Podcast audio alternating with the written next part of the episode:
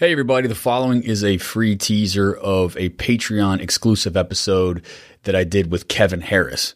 Kevin Harris is an academic at UCLA. He spent many years in Iran doing field work. He has an intense understanding of the social, political, and economic dimensions of Iran, and he studies U.S. foreign policy and imperialism very closely. Uh, he's a man of the left, but he is not dogmatically so. He offers an incredibly heterodox perspective on matters, very much in line with the way that I like to cover foreign policy here on DPS. So enjoy this free teaser, and if you want to hear the rest of it, head over to www.patreon.com slash deadpundits and become a subscriber today. Going forward in 2020, Patreon subscribers will be getting an exclusive episode almost every week. So if you want to get in on that and you want to support the politics of DPS, hit up that Patreon and become a subscriber today. All right, enjoy this teaser. It's a really valuable intervention from Kevin Harris.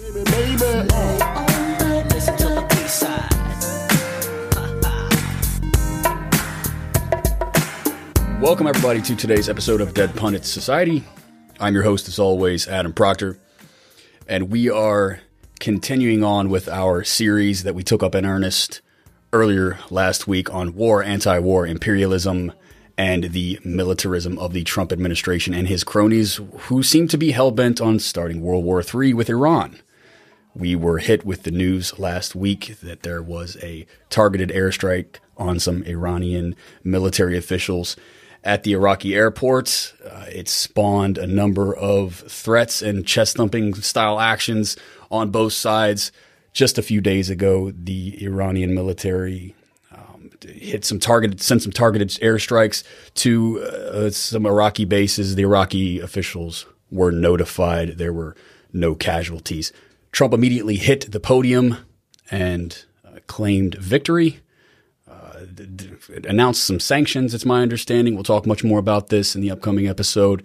And in essence, I think the pundit class are correct are interpreting this correctly. Uh, we're seeing this as something of a de-escalation. So the worst of the threats seem to be behind us. It seems to be an opportune moment for us to assess just what the hell happened and what looks likely on the horizon with respect to America's foreign policy in the region. So joining us today, I have a fantastic guest to break all of this down. On the line is Kevin Harris. He's an assistant professor at of sociology at UCLA. Thanks, Kevin, for joining us. Hello, Adam. So, what did you make of those assassinations on uh, just last week? You have uh, you're a guy who's been studying uh, Iranian, you know, the culture, society, politics of Iranian society for quite some time. You you cover American foreign policy. What were your thoughts? Were you shocked? Were you appalled? Uh, and then tell us exactly what went down in that Iraqi airport first thing I did was head to a bar. Uh, I was going to go home and do some work, but I ended up going to a bar and just kind of ruminating on this huge blunder from U.S. Uh, aggressive U.S. foreign policy.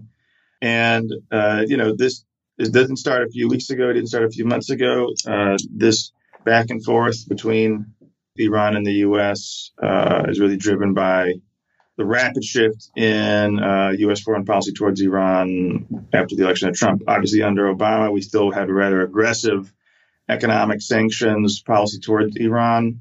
But as most of your listeners remember, there was two years in which the outlines of a of a deal, at least on nuclear enrichment, was going on between Iran, the five members of the Security Council, and Germany. So when when Trump finally because the Trump whispers around him are, are very, very um, hawkish on Iran. They finally got him to pull out of the deal and reimpose the most stringent sanctions ever put on a country, probably in modern history.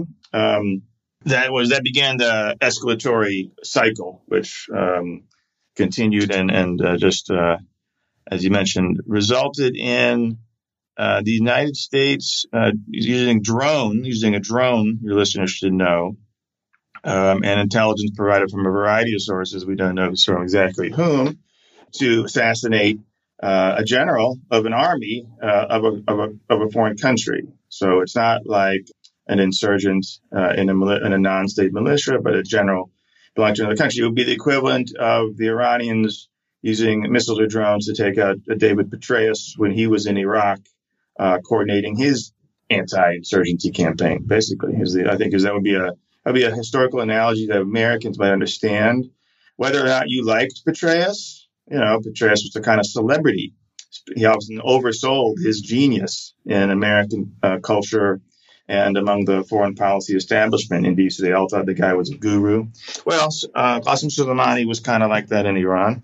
And it was seen by Iranians, even by people who didn't like them, like the guy, as an as essentially a you know breach of national sovereignty, uh, and as a targeted assassination, the likes of which since it was so direct and obvious, um, people demanded a response. And this response, as you noted, you know, it, it was telegraphed in advance by the Iranians. The Iraqi uh, told the Americans, as far as we can tell, so that everyone could get in their bunkers when these missiles landed. So in that sense, I hope actually it actually satisfies the thirst for revenge that, seems to be going on in among some people in Iran. Uh, and I hope that at least privately, Trump will just take this as a win, and then hopefully his whisperers will not uh, pour something new into his ear to rile him all up. But that's where we're at right now. Just to be clear, that's that's you know the sanctions as you mentioned. I think it's really important for us to foreground this, right? The the, the killing of Soleimani was originally packaged in these neat kind of PR campaigns that are you know that are uh, proxies for war. And since we've seen what was it the first Gulf War didn't happen. Was it uh, Baudrillard who wrote that, or some somebody to that effect? It was it was a media event, and, and you know this one was no different. It was orchestrated as a PR campaign. And what we heard immediately thereafter was that Soleimani had to be had to face justice for the crimes that he had committed against Americans in Iraq, and and and it's absurd. Which that that narrative erases the violence of the sanctions that were placed in this country. And as you mentioned, those are the most violent sanctions. It's essentially a siege, the most violent peacetime sanctions that have ever been placed on a sovereign country. T- tell us about the those sanctions. What are they? What's the real scale of those things? Because that's something that I I don't understand myself. And uh, what's the effect of that? Well, let me let me first actually speak to something more imminent. Uh, this there's something going on in, in American media which reminds me of the 2003 Iraq War, and that is that there is a big lie being uh, repeated over and over and over again by mainstream um, MSNBC type news uh, reporters and and television journalists, and that is that Qasem Soleimani has the death of hundreds and hundreds of Americans on his personal hands he was running. You know, let me just let, this accusation, by the way, comes from uh, in the in the wake of the Iraq War. There was a massive uh, insurgency to kick the United States out as an occupying power. That occurred both in areas of the country that largely had populations who were of the Sunni Islamic faith, or Islamic, and then you know were kind of in the Sunni sect. And they're also in the south, where the and of course the majority of the Iraqi population are Shia. And so it happened all over the country, as many of your listeners remember, and some of them might have actually been there. And of course, many, many American soldiers died in that. And when American soldiers were either killed or shot, they responded with inordinate amounts of violence uh, on local populations. We also remember that. Most of the Americans who were killed, uh, the American soldiers who were killed in uh, uh, in Iraq during the occupation were uh, killed by um, what we think are Sunni militias or, or Sunni insurgents, and the minority killed by Shia.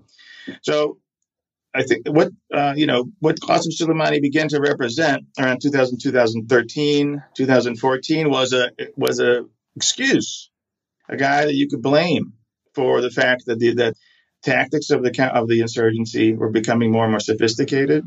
There, more and more Americans were being killed and maimed. Uh, more and more tanks were being blown up. It was a it was an increase in, in the insurgency in, in the um, technical capacity of the insurgency to fight the military.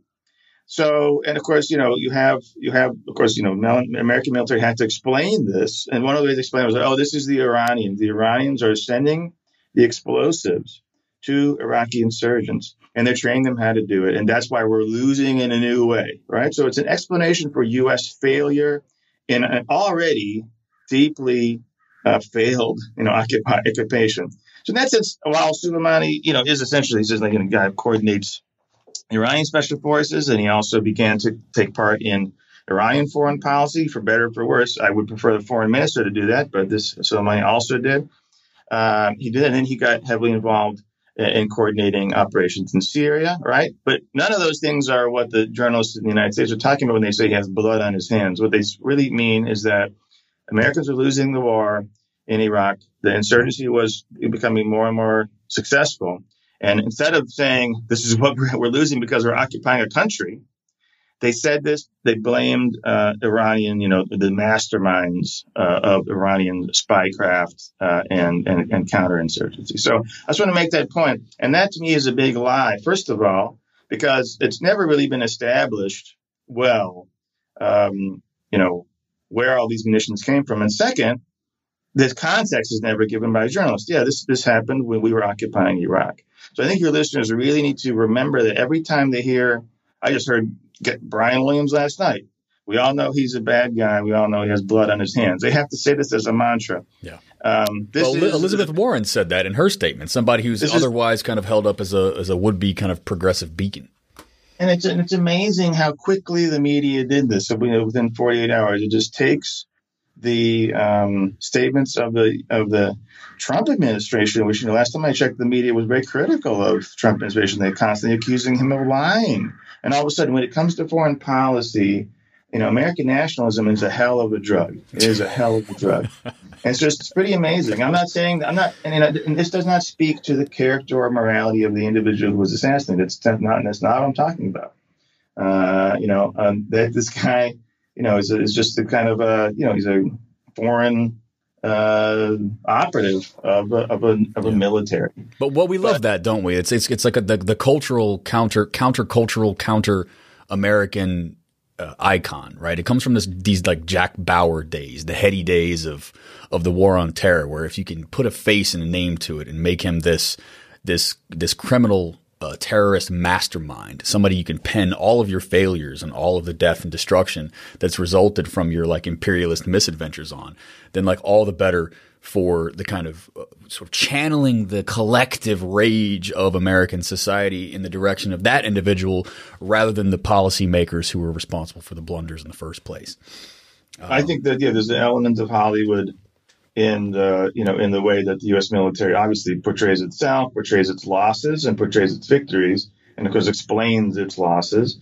And you know, in, in this case, the Iranians loved it. I mean, the Iranians love uh, the Iranian government loves it when the U.S. boasts about how clever the Iranians are, how masterful they are, how deeply embedded they are in all of these networks in the Middle East. When in reality, you know, they had they were overreached they were getting criticized in places like Lebanon and Iraq, and they were on the back foot. And this um, assassination has essentially saved their ass for the time being. Um, and it's turned the ire of a lot of people in the Middle East, not just Iranians. A lot of people in the Middle East do not like the U.S. bombing people uh, because they have a they have a kind of uh, they want to have a cathartic release. It was a weird psychological cathartic release, which you know I mean, as your listeners know, this is ephemeral. This is not going to last that long. So the and the response uh, by both Iran and, and lots of other uh, actors in the region, uh, you know, what's going to happen when when uh, as when you, these things occur uh, and the U.S. is not going to be able to explain this other than rely on the same tropes of terrorism. They hate us you know, they hit our victories and all these things. And it's, I mean, it's it's bad. It's it's bad policy. It um, it's so reminiscent of the 2003 Iraq War that it's scary how fast the media falls in line. Yeah. Fortunately, I think the American public is far more sophisticated and advanced with respect to its reactions uh, to to this war. While we haven't seen these mass mobilizations of millions of people on the street right now, uh, we are nonetheless, I think, I mean, you know, look, this is anecdotal. I don't have access to 200 plus, 300 plus million Americans, but anecdotally speaking, I think the general feeling is like, ah, they might, ah, we got that terrorist, right? They might be buying the, the narrative hook, line, and sinker, but I don't think that people are ready, willing, and able to send their, themselves, their sons and daughters, uh, off to, off to war just yet. I think the hangover from the Iraq and Afghanistan conflicts still sort of looms large and, and, and like and, and, we're lucky for that because you're right the, the mainstream press um, would have it otherwise. This concludes your free teaser of this week's B-side. Head over to patreon.com slash deadpundits and subscribe today to hear the rest of this episode and to double your DPS pleasure each week.